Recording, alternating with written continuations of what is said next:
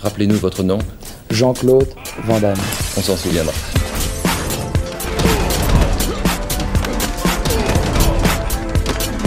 Van Damme Express.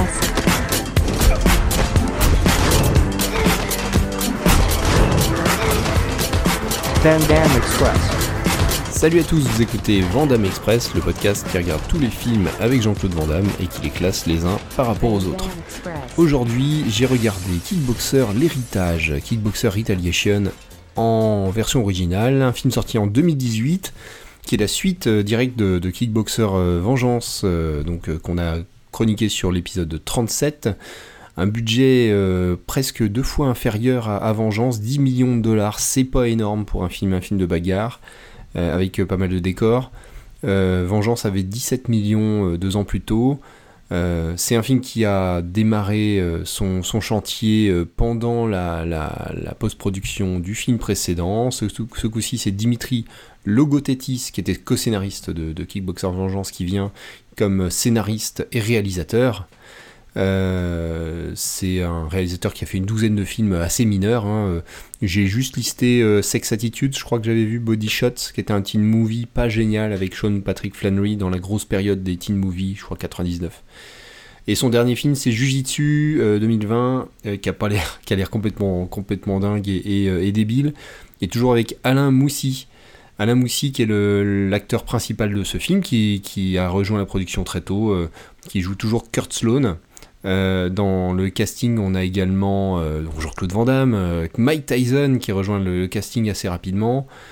Mike Tyson, c'est pas ses débuts au cinéma, hein. Il a une petite carrière avec pas mal de petits rôles, et il a quand même une série d'animation de 4 saisons à son nom, où il mène l'enquête en série d'animation. Et il faut quand même que je mentionne le film Les Portes du Soleil avec Laurie Esmaïne, qui est assez fun à regarder, qui est un bon nanar.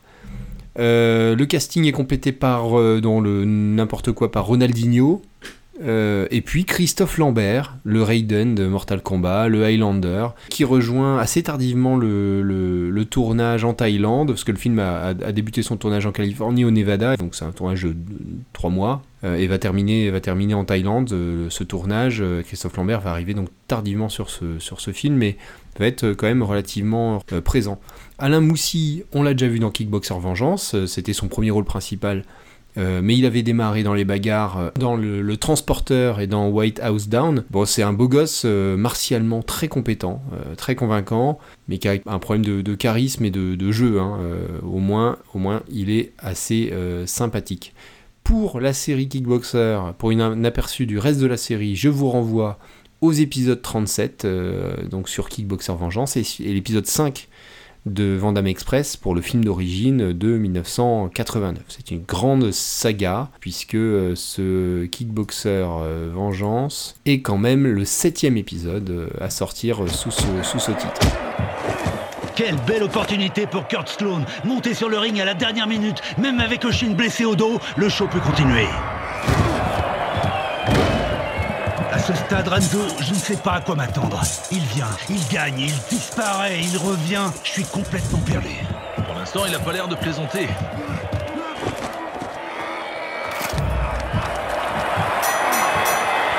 Mesdames et messieurs, le vainqueur est Kurt Sloane. Je l'adore, ce gars. Demande-leur d'appeler un médecin. Il devra soigner 3 côtes cassées et un poumon perforé, une mâchoire déboîtée et un nez cassé.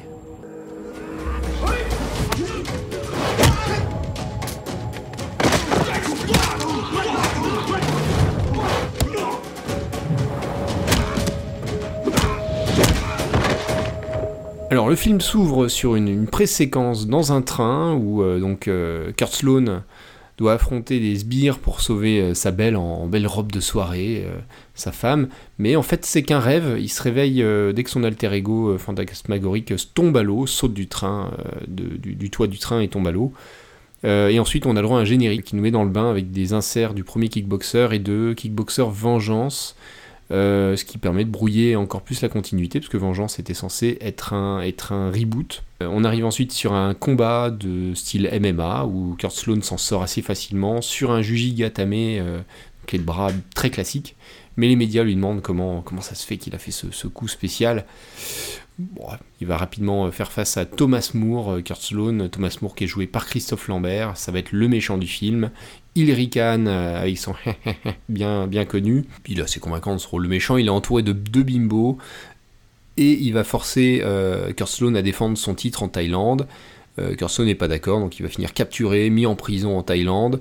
Sa femme est même kidnappée, et Sloane va devoir affronter des camarades de cellule bien agressifs, parce qu'ils sont dégoûtés que Sloane ait tué Tong Po dans le film d'avant. Et il va également devoir s'entraîner, alors il va avoir des sparring partners, Mike Tyson, Ronaldinho qui vont l'aider à essayer de tenir la route, et Jean-Claude Van Damme qui va revenir en Durand, donc le même rôle que dans le film précédent, en mentor. Et donc il y a un deuxième tiers de film où Sloane va tenter de libérer sa femme. Dans ce deuxième tiers, c'est plutôt la volée film d'action. On a le droit à une autre bagarre séquence, je vais en reparler dans la partie artistique et bagarre, mais il y a il y a deux bagarres particulières dans le film, donc cette bagarre séquence dans un marché au bord d'un canal, et puis une poursuite qui se termine dans et sur un train, alors comme dans le pré-générique, mais ça ne valide rien, ça explique pas la séquence du début, on a une vague impression de déjà vu en revoyant des personnages, mais ça n'a pas grande utilité dans le scénario. Ça se termine dans l'assaut sur le building du méchant, avec en point d'orgue le duel dans un labyrinthe de miroirs, un peu à la John Wick 3, avec des lumières noires, mais qui n'a pas un labyrinthe de miroirs avec des lumières noires chez soi, hein, tout le monde a ça, surtout si vous êtes un grand méchant. Et donc où il va affronter les deux bimbos de Moore, les deux bimbos vêtus juste de sous-vêtements, string et tatouages phosphorescents, voilà, dans un duel pas très intéressant, mais esthétique.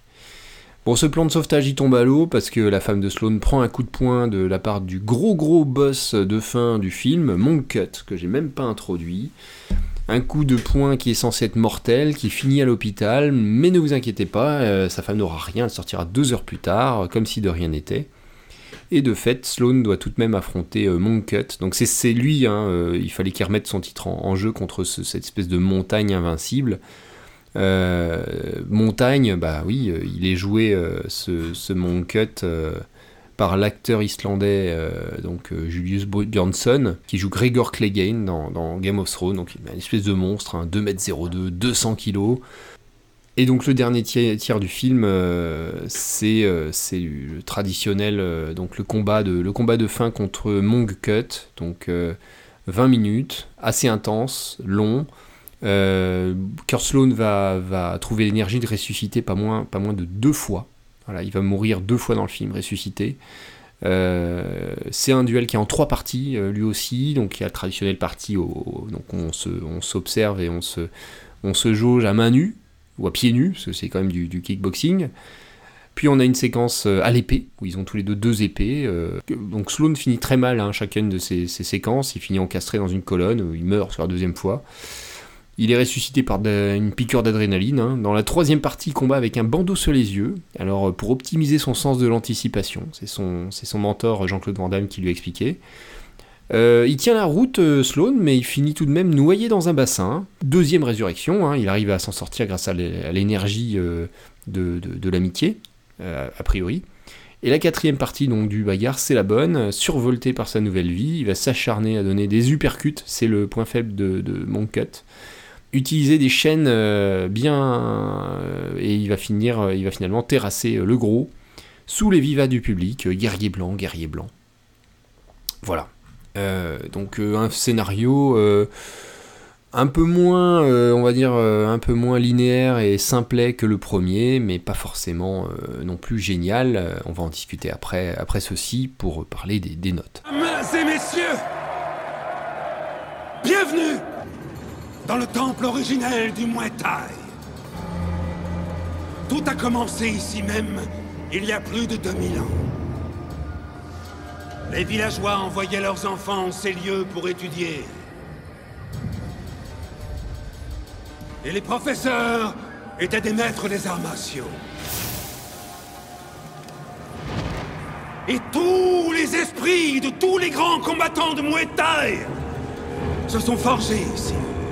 Ont combattu ici, et ont acquis la maîtrise de leur art ici. Leurs esprits sont ici avec nous ce soir.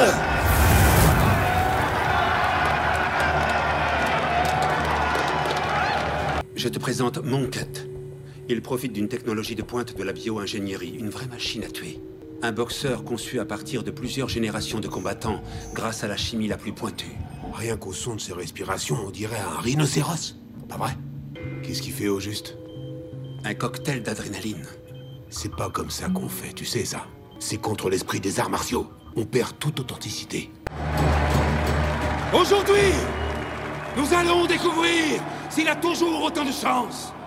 Parce que ce soir, pour venger le redoutable Tong Po, nous avons un boxeur pesant 180 kilos de muscles. Il a tué plus de 20 adversaires sur le ring. Veuillez accueillir l'homme du jour, l'homme le plus imposant connu à ce jour. Le seul et unique, Mongkut.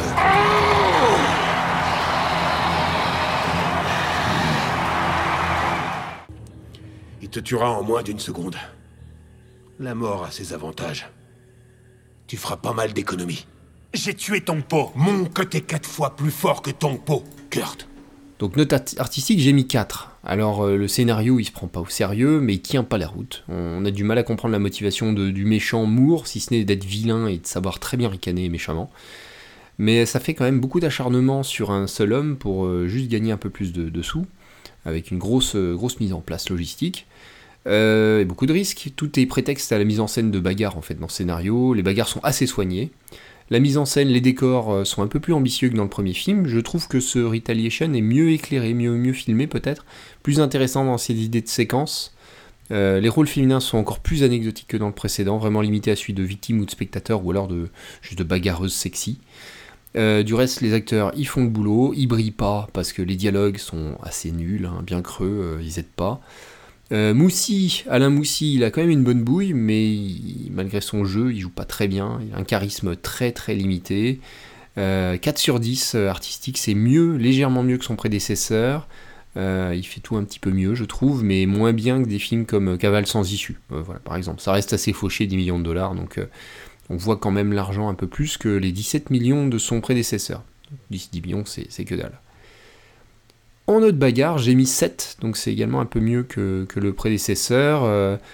Donc il y a le combat final, hein, les 20 minutes de fin qui valent quand même le coup, avec des coups portés, avec une belle virtuosité des comédiens, des artistes martiaux, plus que des comédiens.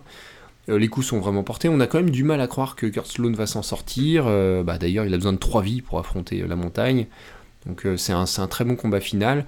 Il y a d'autres séquences de combat qui sont plus moyennes ou anecdotiques, mis à part deux séquences spéciales, donc une dans la prison et une après sur les marchés dont j'ai déjà parlé, qui sont illustrées par une musique assez occidentale, country pop, assez sympa.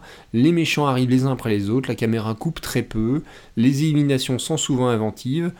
Globalement, on n'est pas lésé sur la partie combat. 7, c'est une bonne note. Je dirais juste que le film multiplie un petit peu trop les ralentis. C'est un gimmick qu'on retrouve à chaque fois, ça ralentit sur le coup de pied pour bien illustrer. Du coup, ça manque un petit peu de punch, c'est un peu dommage, c'est un peu une façon de faire à l'ancienne. Alors bien sûr que si vous avez vu les John Wick notamment, ou The Raid, c'est un peu ringardisé par ça. Ça fait de ce film un...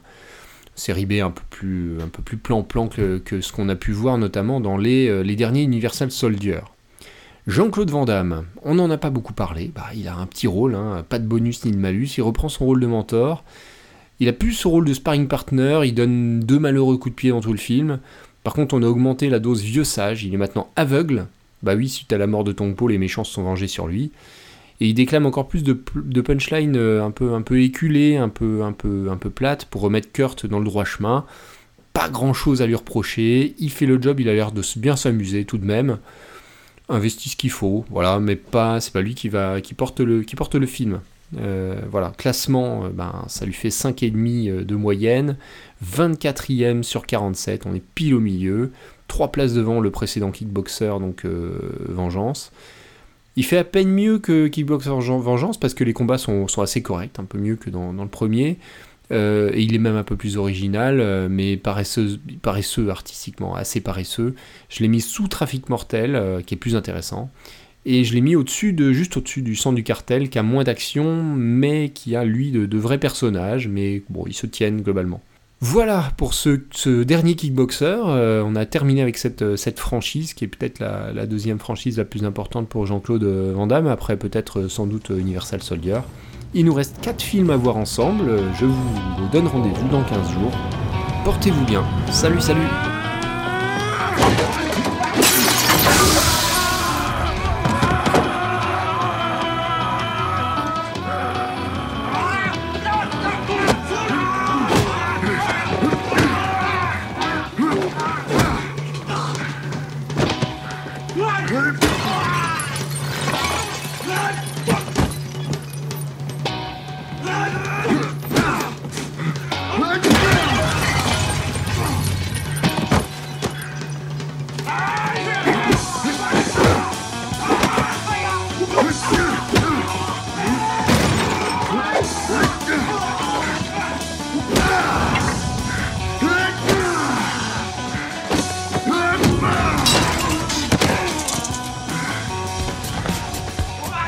Van Damme Express.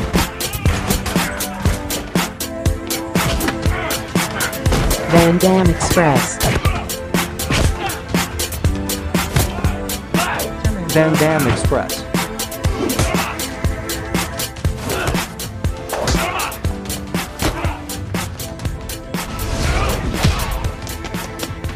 La route, là où on va, on n'a pas besoin de route.